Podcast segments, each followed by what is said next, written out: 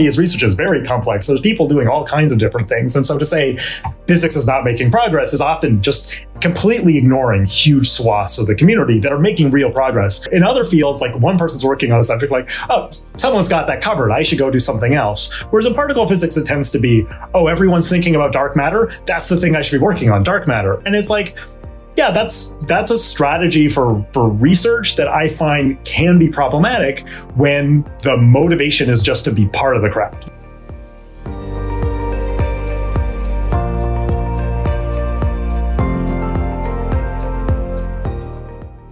Welcome everyone to this Physics Insider edition of Into the Impossible. For the first time since the pandemic, your host Brian Keating goes live in our new University of California San Diego studio with theoretical physicist and fellow UC San Diego professor Dan Green. Dan addresses the so called crisis in physics head on. Is fundamental physics in a problematic echo chamber, as has been suggested by past guests, including Lee Smolin, Lawrence Krauss, Eric Weinstein, Sabine Hossenfelder, and Neil Turok? Dan's Twitter exploded as he tweeted his picks for the most significant fundamental physics results of the last 40 years that did not win a Nobel Prize, arguing that physics is doing just fine. Decide for yourself as you enjoy a great discussion and learn some new physics in our very first in person episode at our new studio. Any sufficiently advanced technology is indistinguishable from magic. Open the pod bay doors, please, Hal. And I'm joined today with a renowned cosmologist, a collaborator, a colleague, Professor Dan Green. Welcome, Daniel, to the Into the Impossible podcast. Hi, Brian. Great to see you. Good to see you too. Today we're talking about Nobel dreams, or maybe not Nobel dreams. We're talking about things that aren't necessarily Nobel recipients, but are potentially Nobel worthy. And it's really prompted by Daniel's amazing tweet storm of the month of December, which caused him to uh, really gain a tremendous amount of well-deserved uh, attention for his perspicacity and everything that he does. He's an amazing uh, colleague, and I'm so glad that we poached him away. And I want to give him an introduction, but I want him to do it so I don't get anything wrong and that will uh, commence right now. So, Dan, where do you come from? What's your origin story? We're cosmologists. You're a theorist. I'm an experimentalist. We've worked together on many projects, including the Simons Observatory. And uh, what's your origin story? Tell, tell tell the audience where did you okay. come from? So yeah, so I'm uh, I grew up in uh, Vancouver, British Columbia, Canada. Um, I was uh, I science fair and enthusiast and amateur astronomer as a kid, and uh, stayed in Vancouver to go to the University of British Columbia for undergrad. And and there I you know, interacted with a bunch of the, the local famous people like Bill Unruh, who's famous for the Unruh radiation. Um, and uh, after after spending four years there, I was ready to make the big move to the United States for graduate school, and I went to uh, Stanford, um, where I uh, studied with Eva Silverstein, um, who's well known in part because she's a MacArthur Award winner. Um, but uh, she is one of these interesting people who bridges the boundary between many fields. She's a string theorist uh, by training, but's really interested in cosmology. And while I was there, many other things like condensed matter physics. And so she's kind of a, um, very broad person who liked to, to, investigate different interesting things. And so that rubbed off on me in a certain way. And so uh, after graduate school, I, I, moved to Princeton at the Institute for Advanced Study and I tried a bunch of different fields out. And um, in part because of the presence of David Spergel and Matias Zaldarriaga, who are just some of the most brilliant people I've ever met, that kind of uh, their unique style of just kind of doing everything in cosmology was really intoxicating and I kind of became a cosmologist from that from that point forward. And so from from there I went back to Stanford and then eventually to the University of Toronto uh, at the Canadian Institute for Theoretical Astrophysics where we poached you. Yes, indeed. And so I was there. I also got to meet Dick Bond, who's another mm-hmm. just incredible cosmologist with great stories about the history of the subject that I had never been exposed to. So a lot of, even in my list, a lot of the sort of what I was thinking of, you know, what were big things, I would think back to conversations with Dick where he would kind of been like, oh, at this time it was really, mm-hmm. this thing is really what moves the field. And yeah. so that's was a very useful perspective for me. And then I moved here in 2017 and I've been here ever since. You've been here ever since and you're now associate professor, which means you're tenured, which means means you could speculate on all sorts of crazy stuff like I like to do. Maybe have your own podcast someday. Uh, and certainly the uh, the you're a must follow on Twitter. and uh, I, th- I recommend everybody do that because uh, Daniel is he. Uh, I think you're unique in, in a lot of ways. You have a very high command of experimental results in the history of the experimental field. And I always say, and tell me what you teach your students, but I always say that experimentalists, my students should understand theory as well as your graduate students do, but they're not required to create new theories. Do you feel, well, first of all, how do you react to that? Do you think uh, theorists should have to ex- understand experiments but not do experiments? I think I, I mean it's different people have different styles. So for me, there's always like I don't think there's one right right way to do it. But you know what drew me to the subject of cosmology is the ability to go. So I rem- I can distinctly remember a meeting in Princeton where in the span of one meet- meeting, David Spergel had kind of brought up why a telescope they were designing was going to have swinging mirrors, and then at the same time was talking about topological defects in the early universe from a theoretical point of view. And for me, that the idea that a single conversation could cover all of that ground and that one person could be in command of all of those things at the same time. That was amazing. Yeah. And I, I think it's not for every subject, right? If you're in particle physics, like there's a very hard line between really doing experiment and doing theory because if you join the experiment, there's like rules. You can't publish certain things if you're part of the experiment. And so I, I actually just that seems problematic to me. I, it would be nice if everyone could find the balance between how much theory, how much experiment work for them. Um, but to your point on the coming from the experimental side, I, I do remember there's like experimentalists. Sometimes they hate it when theorists say, "Oh, we need theorists to calculate things," and they're like, "I can calculate just fine." Like, I like don't tell me I don't know how to do math. It's more the like it's the new ideas, Right. and that, and that the health of the field requires an influx of new ideas, not just new calculations mm-hmm. for, for testing experiments. So I, I think that a blend is is great, and I think cosmology. That's the great thing about our field is that that blend is very alive and well in a way that maybe other fields have become really split into theory and experiment. Yeah, and I think that is you know something that has drawn me to you know remain in the field, dabble in theory, you know to whatever extent I'm capable of doing it. Always trying to have one of my students who is more uh, theoretically inclined, so to speak, and you know thankfully I've had a bunch that have been phenomenal students, and and help to uh, to you know kind of shepherd their careers through through all the different. Um, hoops they have to jump through and thankfully they're back on off their strike they we broke the picket line um, but I want to talk about this uh, epic, you know, tweet thread that you had. I mean, it got millions of impressions and and just tremendous feedback and uh, and a lot of attention. And I want to uh, have you explain the predicate for it. What was the sort of impetus? Why, why did you choose to present it in this way? And uh, how did you maintain your sanity and strength during the month of December? I, I can hardly post stuff that other people write for.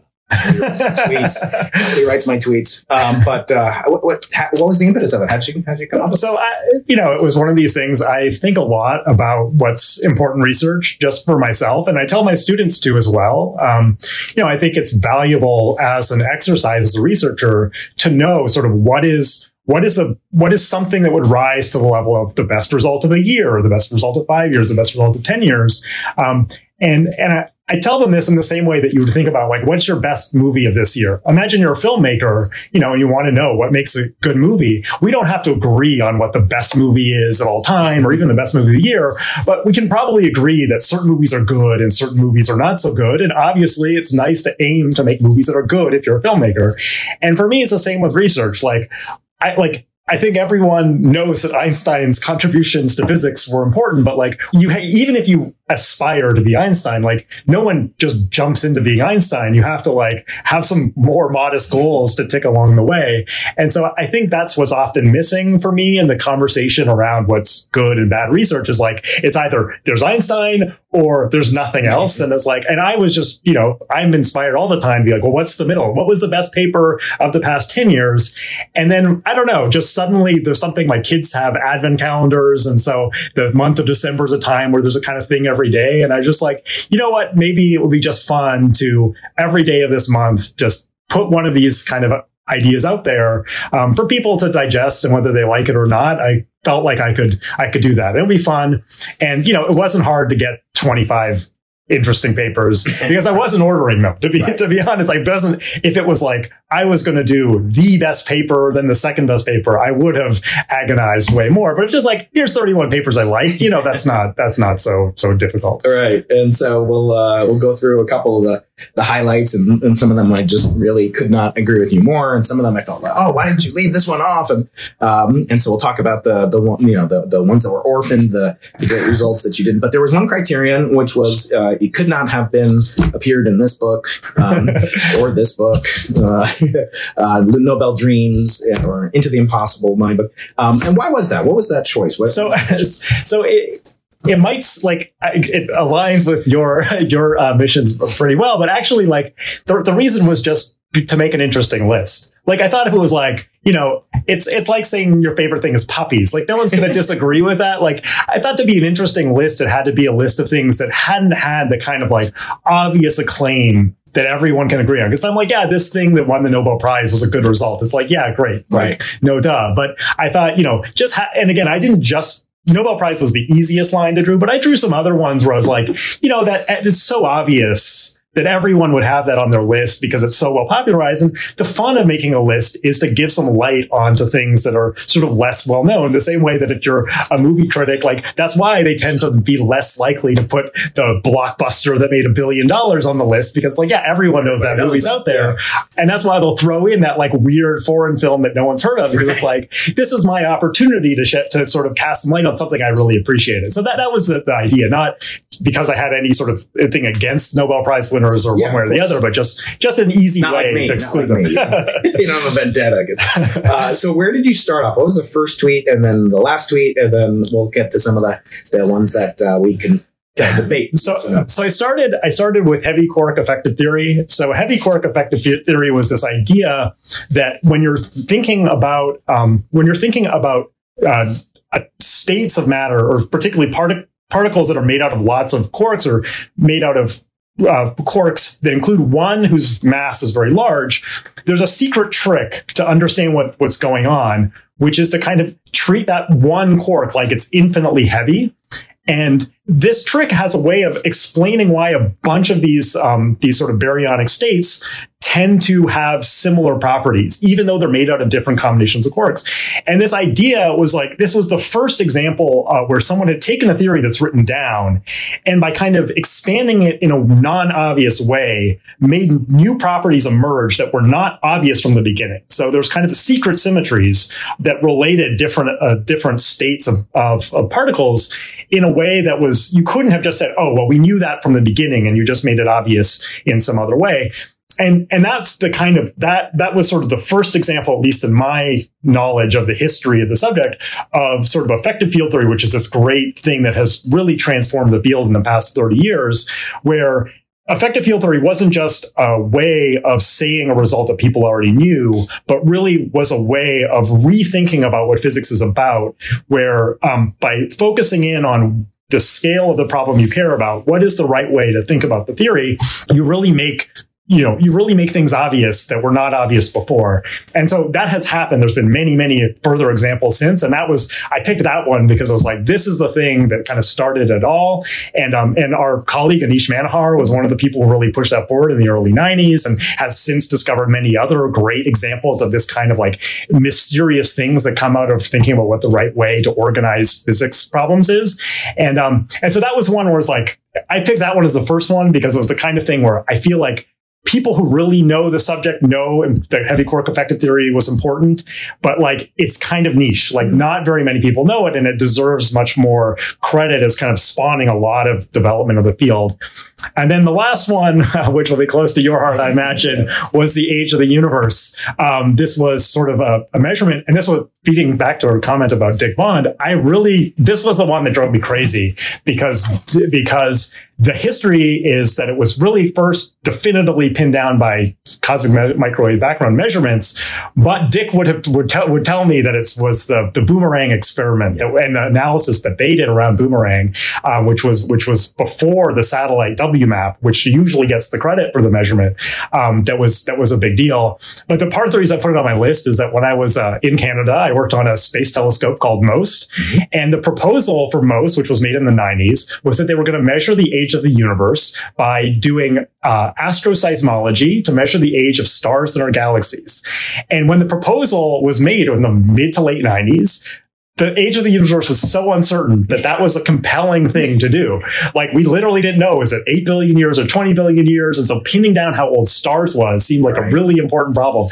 And while they were building that telescope CMB came along and determined the age of the universe to basically 1%. And that suddenly became overnight not an interesting question for It them. just obliterates everything. Yeah. Right? Now, to be their to their good luck, though, at the same time that they were, you know, the fields were evolving, exoplanets came along, and a telescope that's really good at measuring very small changes in light of stars, really excellent for exoplanets. So while their age of the universe science target disappeared, exoplanets emerged, and so that was like, you know, it's the give and take of science. Yeah. But um, but I but that one for me is very personally resonant because I was coming along right at that moment. that was right when you were kind of uh, hitting maturity and really becoming coming into your own as a scientist and and thinking about projects that could then take your so my first Yeah. project on most was to do exoplanets. I was the Oh, first person who thought about exoplanets for most, and it was like literally as an undergrad, they put me on this because I was like, this was not part of our proposal at all, Right. but is obviously very important science. So it's the example of how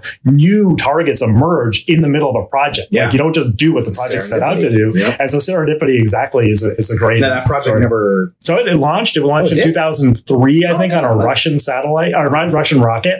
Um, it was uh, it was one of these converted ICBMs. I think at the time it was the it was the um, it was the rocket that had put the most satellites into independent orbits that had ever been done using that great ICBM technology to hit multiple U.S. targets. Swords into plowshare. and so they um, they did they had a couple of high profile papers around asteroseismology, um, but um, but they did and they put some upper limits on exoplanets. Mm. But but the thing that's really um, challenging with exoplanets is to see a light curve. You need to see the light reflected off the planet. It depends on the exact atmosphere. And so actually at the time as an undergrad, I got to work with Sara Seager because she was the one who was making these Two-time um, past guest on the Into the Cosmos. yes. And she um and so she had these atmosphere models, and so we were using her atmosphere models to to predict what it might look like. And they were so uncertain at the time; it was totally possible that most could detect it, and they end, ended up setting some interesting upper limits, but were unable to actually see the reflection. Oh, fascinating. Okay. Well, let's get back to the, the tweets in, in just a minute, but I did want to um, take a detour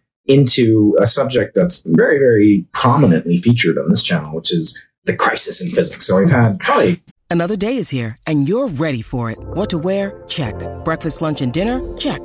Planning for what's next and how to save for it? That's where Bank of America can help. For your financial to-dos, Bank of America has experts ready to help get you closer to your goals. Get started at one of our local financial centers or 24-7 in our mobile banking app. Find a location near you at bankofamerica.com slash talk to us. What would you like the power to do? Mobile banking requires downloading the app and is only available for select devices. Message and data rates may apply. Bank of America and a member FDIC. three dozen podcasts or interviews or webinars with my friends at the PBS Space Time and, and others saying basically is physics in crisis. We've had on uh, guests like um, Sabine Hossenfelder and Neil Turok. The episode is called Physics is in Crisis.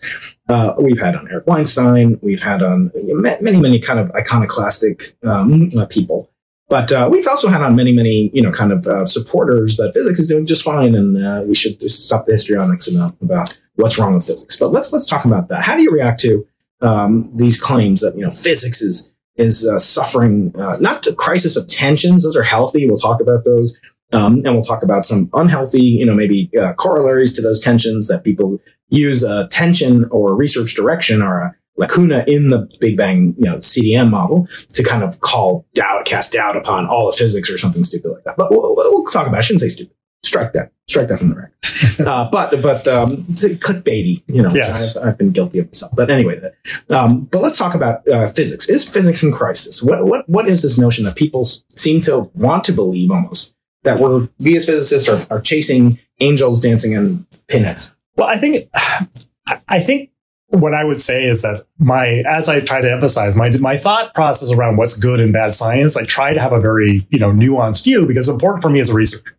And so I would say the thing that I so to, I will first say the thing I agree with, which in this context, it's always it's typically around are we crisis zeroing in on really one field. It's usually like there's a group of people working on this one thing. Is this one thing going to lead for progress? And the reality is research is very complex. There's people doing all kinds of different things. And so to say physics is not making progress is often just completely ignoring huge swaths of the community that are making real progress.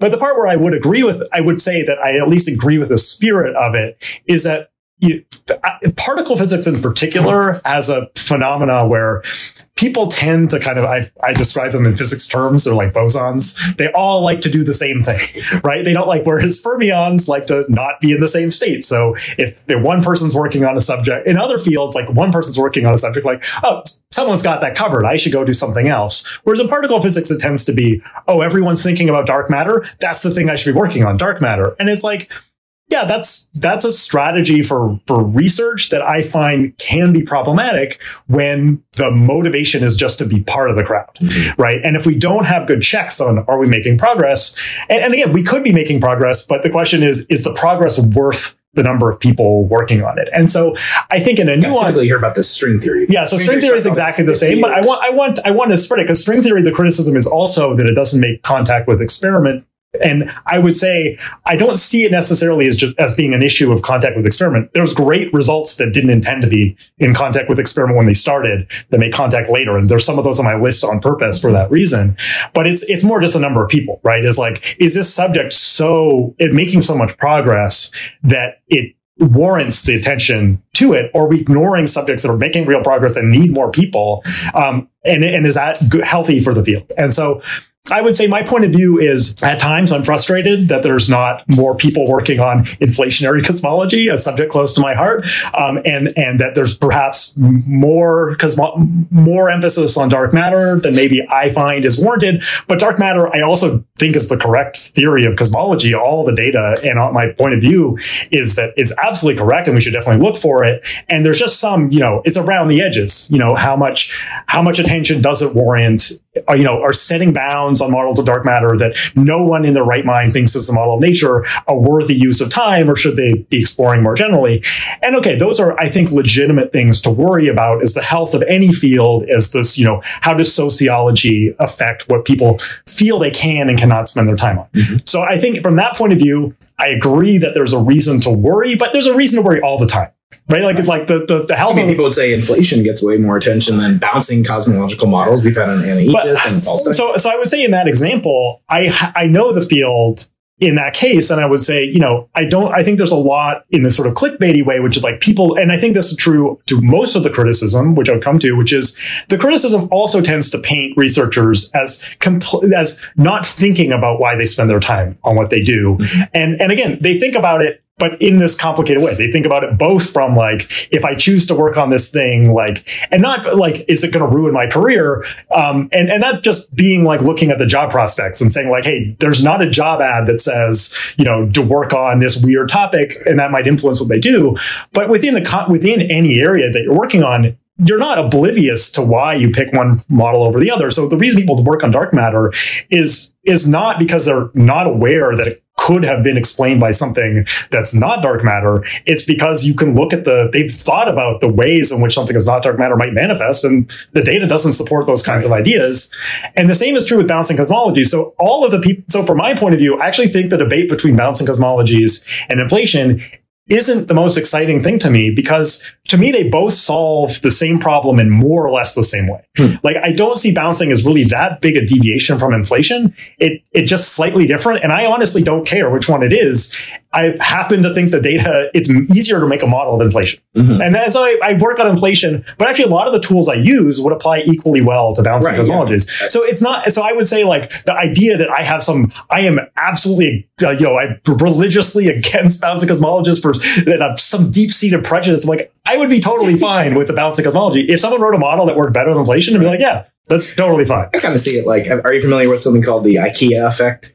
No, no. Uh, it's where you um, they take people uh, and they give them a piece of you know high quality furniture like this, which uh, and they give them from IKEA, and they say build this this table, and they build it, and then they have another group or they even the same group and basically the same table, but they just give it to them, and the people that built the table themselves value it 10x what the people yeah, who just got it uh, from a, uh, you know, so I feel like people are so invested in whatever paradigm. This is true, you know, power law, independent of what field we're in, but it just so happens that you and I are both cosmologists, um, that we see it, that people are really entrenched in it. And so that's why people like Paul Steinhardt, who did have a lot of you know so-called sunk cost you know sunk Yes, cost fallacy absolutely. into inflation is so impressive to me that he can pivot. Uh, you know, people that come up and just and you know for their whole career have been entrenched in oh the Big Bang never happened and all these other things. Um, but uh, so let's dwell a little bit more on string theory. Um, the, a lot of the claims, and I had on Cumrun Vafa and I've had on Avi Loeb and Eric Weinstein and Sabina. And the, the claims that I always hear is that they don't make, you know, testable predictions. They make a lot of retrodictions. And, and actually, to be fair, uh, Cumrun, you know, he had a wonderful appearance in one of my most popular episodes. I'll put a link somewhere up there. Uh, and he said, no, no, no, Brian, you're wrong. You know, string theory does make predictions. It predicts that the mass of the electron is, you know, between, you know, 10 to the minus, uh, you know, one Planck masses to, you know, uh, 10 to the minus 30 Planck masses. There's a, you know, it's in a range. It makes prediction. It could be, you know, 10 to the 80th. That would be inconsistent. What do you make? I mean, that was, and I asked him, I said, what's like, give me something that is a concrete, you know, answer the skeptics. We have a saying in, in Judaism, you know, know what to say to a heretic. Uh-huh. so tell me, you know, like, wh- how do you react to that? I mean, is that what, what would you use? Oh, so actually, I okay. I am. not I am not. Gonna, I am. I am not going to. My, my PhD advisor Yeah. will, will be very Yes, she- upset if I if I were just to to, to not defend string theory Yes, yes. very very strongly. But to to be honest, like I I don't see the value of string theory in terms of whether it makes experimental predictions or not. Like Mm. I think the attempt to put it into the does it predict particle physics or not, you know, hasn't been very successful. And I know that there's, you know, lots I I read all the papers when I was a grad student of people trying to make models of the standard model. And like I just I don't find that to be particularly useful as a scientist who now does not spend most of my time doing string theory. However, I find many results in string theory useful to what I do. And a lot of what's called string theory is, you know, now, you know, the, the impact is sort of as laying the foundation for the laws of physics that we then use. So one, one of the examples I, I brought up in this, um, I, I brought up in, in this, this list was the, um, what's called the conformal bootstrap. And it's sort of, you know, one of the applications is to try to make sense of, you know, what are the restrictions on theories of quantum gravity that are inspired by, you know, what we know about string theory. But the exact technique that is being used in that one case to understand quantum gravity and anti-de Sitter space, which is what lots of string theorists do, is actually also the best way we have to predict what will happen to helium 4 at this particular critical point Yes. that has been measured. And it's one of these things that's like, yeah, they didn't set out when they were thinking about quantum gravity Right. to predict what helium does. That, that was not what anyone thought they were doing when they were thinking about black holes. But at the same time, like that, it, it is making a real experimental prediction there. And like it, it's really useful in that regard. And so for me, it's more like the value of string theory as a research endeavor is more in that regard. Like I, as a person trained in string theory, I, so I, as an undergrad, I worked on loop quantum gravity uh, with Bill Unruh and, you know, uh, at UBC. And then I went to grad school and worked on string theory. And I use neither one in my, like directly in my day to day work now. But the things I learned by learning string theory inform a lot of what I do. Mm. Like there's a lot of just ideas that came out of string theory that you can remove the string theory are super useful ideas and they really s- change how I think about physics. The stuff I learned about loop quantum gravity has not been useful at all. Right. And so from my point of view, it's like, well, okay. And again, this is the attention thing, right? Like you could say, you know, given how many people work on string theory, has it delivered enough? And I think that's a fair question to ask. But I wouldn't go so far as to say string theory is not useful because there are many, many results in string theory that have really helped me Yeah. understand the universe and come up with tests that we can do in cosmology to understand how the, you know, how structure was created in the universe. Quick question. When you're looking at, and you and I serve on a lot of committees, you know, we, we have, as I say, we have the hardest three hour a week job in the world. There's no way around it, Dan, right? I mean, uh, we have these committees that meet, you know, every quarter, but sometimes hiring committees, and we have to look forward to faculty, and we get 400 applications for a single position. It's so much more cutthroat than than when you joined, let alone when I joined, you know, the ranks of faculty 19 years ago. I can't believe it. Uh, but uh, but the point being, do you have like a goal? Is there a rubric like string theorists wanted and loop quantum gravity? You know, I, I, obviously you're going to say no. Like we don't we don't exclude anybody. It's based on merit. But um, but talk about like because people say, well, there's too much effort going into it. But I can't tell my student, I can't force my student. You have to work on the Simons Observatory or Simons Array, POLARBEAR. You can, I can't force it. If they don't want to work on it, they go to a different group. They join your group uh, or do something else. So, um, to what extent do we really have any say to the to the people that say like there's too much going into this field? What what do you how do you answer that? What, so I- in a practical sense? I mean, again, this is where for me, like that, that's, it's part of taste. right? Like Mm-hmm. if, if if you ask someone what their favorite movies are, and they're all terrible movies, probably not going to give them money to make their next movie, right? Because you kind of know what they're doing. And so if I if we hire someone who I feel has just a nose for interesting ideas, Mhm. and through that process, it leads them to loop quantum gravity or leads them to string theory. Like I will trust that they have good taste and they know why they're doing it. Mhm. But I don't also think that being dogmatic about it, like we will hire someone because we need someone who knows how to calculate some process and. Like we don't need need people to calculate anything as established before. It's Right. the new ideas that we care about. So, you know, I think to, to what the great thing about our institution is that our theory group is very diverse in the topics they work on. But I think we all have both a common language of effective field theory. So I think that's usually the, the thing. If you don't understand effective field theory, it's hard to know what's an interesting problem and not an interesting problem. So what that subject has done for the world is it took the space of problems and it really organized them in a way where hard problems were obvious and easy problems were obvious and interesting problems were obvious. And so within our group, we all have a collective understanding of that. And so we can all communicate to each other. Some of some people were trained to string theory, some of them not, some of them very critical of string theory, some of them very supportive of string theory. But if you put us all in a room and you say, why are you working on this problem? They can instantly communicate to everyone else in the room why that's an interesting problem. And everyone will come away going, yeah, that's a really interesting problem. Yeah. And, and if, if, if you can hire people like that, like, that's fantastic. Yeah, like what they work on, like they'll tell you why it's interesting after they figure something out, and that's I think what's important.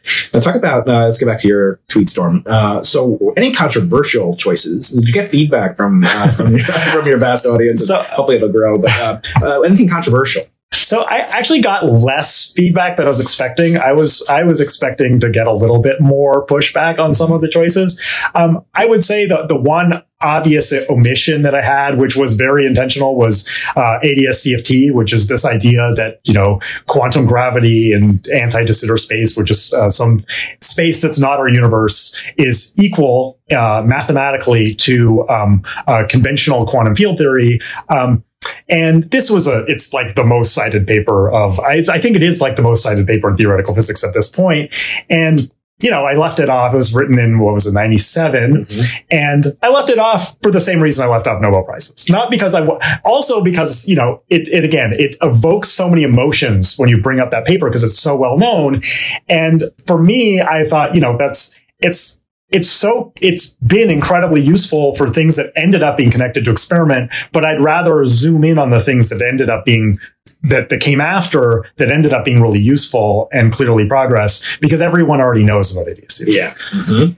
And then uh, Supernova 1987A. That got my eye. Talk about that. What did that mean? in physics? And- so I put that I, I so I'm glad you caught that one because I that was one I was I was proud of to have Yeah. on the list and and I, again to to to to connect back to um to to your many many written documents about the Nobel Prize like I, I like separating science from the people that do science. Like the people that do science are important, but what I was trying to get at with the list Yeah. is like I don't care about who did it. I care about like the thing that was important. And so putting putting a an event and not a paper, or not a thing Person, was was right. useful mm-hmm. because supernova 1987A, core collapse supernova in the Large Magellanic Cloud, it's the closest supernova we've been able to observe in the modern era where we have technology, particularly neutrino detectors. And so it was this unique event that a lot of people point to as like the moment when particle physics and astronomy kind of merged into this particle astrophysics because we had the direct observations with light, but we also had these neutrinos that came out of the supernova and showed up in our detectors.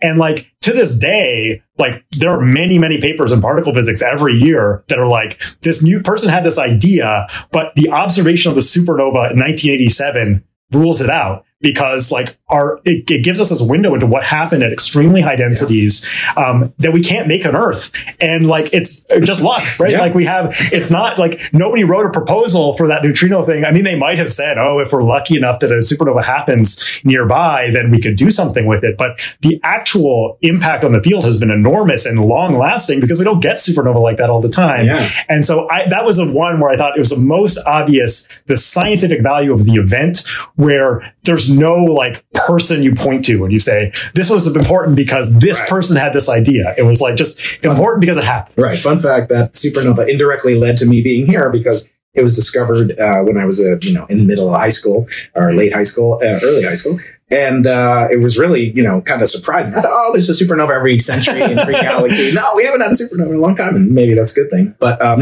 but it was discovered by uh, I think Robert Sanduleak, who's an astronomer at Case Western Reserve University, which, Uh, okay. as you know from my interview with Stacy McGaugh and uh, and Glenn Starkman, that's where Yes. my alma mater. So um, talk about you know so the next after kind of CMB, which um so happen makes such uh, direct A lot of places on their list. honorable mentions. Yeah, although that could mean you know we're due for more and more Nobel prizes, right? Um, uh, talk about the uh, talk about the appearance of you know SUSY. I mean, to some people they'd say, "Oh, SUSY's ruled out," right? So, wh- what extent is SUSY ruled out, and why did it feature so? You know, it's I did a histogram, you know, in my So, head yeah. of your tweets, and SUSY appears pretty frequently. So I think the the main tool use of supersymmetry in the uh, the instances on my list is as a tool to solve quantum field theories. And and the reason I and the reason I, I like to, to sort of put it in that perspective is that toy models are very valuable in physics, right? Like, and, and not even just in physics. Like, I think the Ising model, which is this model which we use to understand magnetism, is now like used to understand machine learning. Like, it's like they're like these toy models that we can solve and we can understand all the dynamics of are incredibly powerful in every domain of physics. So I'll give you a quote, of this story. Uh, Steve Kivelson, who's a very famous condensed matter theorist at Stanford. Um, I took a, a class of condensed matter physics when I was in grad school. And at the beginning of the class, before like we'd really done anything, he said, if you want to be a successful condensed matter physicist, you just pick one of these models. Like it doesn't even matter what the model is. And you study literally everything about it. You study what happens when it's a strong coupling, a weak coupling, at high temperature, low temperature. You just do literally everything. And then the rest of your career, whenever anyone comes up to you with a new idea, you say, oh, that's just like in the Ising model when it blah, blah, blah, this happens. and, and it was like, it was a very useful comment because that, that is the, the use of these toy models is that they just give you a way to sort of, in a way that you can solve, understand what complicated systems do. And so, I, so a lot of the use of supersymmetry, whether or not it's true in the real world, is it allows us to solve for quantum field theories, like what happens in them that we literally can't solve in the ones that are closer to the real world. So we can understand nuclear physics in a supersymmetric world mathematically improve all kinds of very important results that help us understand what real world nuclear physics could do or real world strongly coupled systems where it's hard to solve the equations ourselves.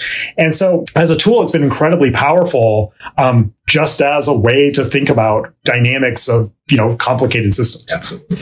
Uh, so the next uh, subject that I want to turn to, just in a couple of minutes we have before we have to get over to the faculty club for our uh, Friday afternoon scotches, um, is uh, is our topics that didn't make the list. So sometimes that's um, even more revelatory than, than obviously you only had 31 uh, days to make these uh, epic tweet storms uh, possible. But um, tell me a couple that you, if you had uh, to go into, you know, February, the shortest month. Uh, by the way, do you know uh, which month has 28 days in it? All of them. All of them. Guys, that's smart. These guys. That's uh, one of my dad jokes. Um, what didn't make the list? What, What did, put on? so if you- do, do you want things that didn't make the list because of my rules or things I would add to the list if I had more time? yeah, let's do one of each. One from each. Okay, so I would say if I had more, so I was, uh, one of them that probably qualifies that I didn't add to my list, not for any good reason, was the study of proton decay. Mhm. So proton decay is um it, like we have all these really interesting theories that predict that protons should decay, Right. and um, we really don't have a good reason for thinking that pro- protons are stable. And um, the study of proton decay was inspired by these grand unified theories that predicted it should be there. And it really took off in the 80s. And in the 80s, it really killed a lot of ideas that were at the time very considered very realistic to be how the world worked. Um, SO five. and- yeah, I think uh, the the sort of early um, like SU5 models SU5, in, that are not supersymmetric are dead. The supersymmetric ones are still alive. Mm-hmm. But if we could do better in proton decay, we could really just either find or r- rule out some of our most exciting ideas for grand unified theories. But they just it was this example of something that you know like it came out of theory, but it's a great test to do. And theory kind of motivated doing a thing we should have done anyway. And and I think that, I think that would have made my list because it was very influential of how people thought about particle physics. It kind of like people thought they were really going to see it at the level predicted by these early grand unified models. And it was kind of the first thing that didn't go according to plan. Like the standard model kind of came along and it, everything that it predicted was seen. Mm-hmm. And I think a lot of people in the 80s thought, okay, you know, we saw the W part, the W boson. We're now going to see proton decay and everything's going to go according to plan. Right. And that was the first thing that kind of didn't go as we thought it might. And um, and I think in that regard, you might say like it was very influential, both in a good and bad way. But but that was like, I mean, it's it's hard to overstate the kind of sense in which like both if we ever saw anything that would be incredible, Yeah. but just that the bounds that exist now are some of our most uh, sensitive tests of of physics that we can't see directly. Um, so that was one. I think I think it would qualify under my rules, but I didn't want to dig into the history is very complicated of where do you draw the line Yeah, exactly. and then and then one that didn't that didn't meet it for because it failed my my my rules that I really love is this prediction that the absence of seeing temperature fluctuations in the in the CMB in the 1980s um, uh, meant that there had to be dark matter. Yeah. So there's this great argument. They, so if you go back in time to when they you know first saw the CMB, they said, "Well, it's really smooth. Temperature in every direction is the same." But the universe we see is very not smooth. There's lots of stuff everywhere, uh, planets, stars, galaxies. And this had to come out of that smooth starting point. And in a universe that only has the kind of matter that we experience, you can say, okay, well, the stuff, there's big fluctuations today. There's planet Earth here, not over there. That's a big change in the density. And from what we know, it, the given when the CM when we observe the CMB in the history of the universe and where we are today, the temperature fluctuation should be one part in a thousand. It can't be any smaller than that, or there's just no way it could have worked. And uh, they didn't see it at one part in a thousand. They didn't even see it at one part in ten thousand. So by by 1980, they knew that there was no fluctuation at one part in ten thousand. And Peebles wrote this paper in 1982 that's like that means there's dark matter right? Like there, mm-hmm. like that's the only thing that I can. That's the obvious thing I can think of that we have some kind of evidence for already. Right. But like that's that's what's going on because otherwise we thought we were supposed to see it what part of a thousand. We're definitely not finding it. And that paper, so it fails my rule because I had said I was only going to take papers after 1983. Right. So, but then the second thing is it's technically cited in the Nobel Prize for, Peebles. Peebles. But people, I mean, it's kind of unfair because people got to like a career. It's like kind of like a hits. career. Yeah, you you can't say greatest every paper that Peebles ever wrote doesn't count for the list. But the other thing about it is like if you look at the citation history, it was getting like 10 citations a year for, you know, 40 ish years. That just, I think that's criminal. It's such a beautiful idea that it really like, I, I, I just feel bad that it's not getting, it didn't get more attention. Well, speaking of uh, Professor Jim Peebles, uh, invited on the show. He had a great book came out last year. He also had two years ago now. And, um, he had a wonderful paper called Anomalies in Cosmology, uh, which came out late at the end Mhm. of last year, which in which he goes through all these tensions and kind of crises, and but from a real, obviously the highest caliber of uh, physicists uh, walking the Earth right now. Um, I hope we can talk about that in a part two because uh, and, and other things, the crises, the Hubble tension, uh, dark matter crisis, uh, other other phenomena that we have, uh, as well as you know how can we get more and better students around the world to come into physics and, and what you're optimistic about in physics and what you're kind of hoping will change in our in our physics, both from the you know the depth, the breadth, the diversity of of who we can appeal to and bring in under the tent. But I, I want to thank you uh, for spending uh, this little hour with us in my audience, and uh, you're going to be. Uh, definitely an audience favorite. I hope you'll come back again soon and we'll talk Thanks to for you having many, many more times. Uh, and I hope I can call upon you whenever there's uh, a calculation I don't understand. I'm actually not that good at it. I still have to sing the alphabet song to know what comes after R. It's, it's embarrassing. Um, Daniel Green, Professor Daniel Green, uh, one of the brightest people I know, bluest flame thinker, uh, uh, you know, in this in this neck of the universe. Uh, thank you so much for joining us. Thanks, Brian. This was awesome.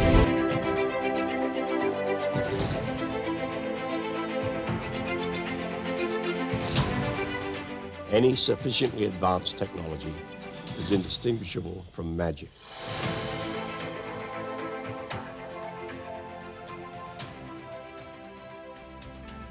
Thanks for listening. Let us know what you think about the state of physics in a review. Include your suggestions. Professor Keating reads them all. And if you enjoy this thought provoking content, consider awarding us a five star rating. For a chance to win your very own macro particle from the cosmos in the form of a meteorite fragment, subscribe to Brian's mailing list at briankeating.com slash list. And remember, always be curious.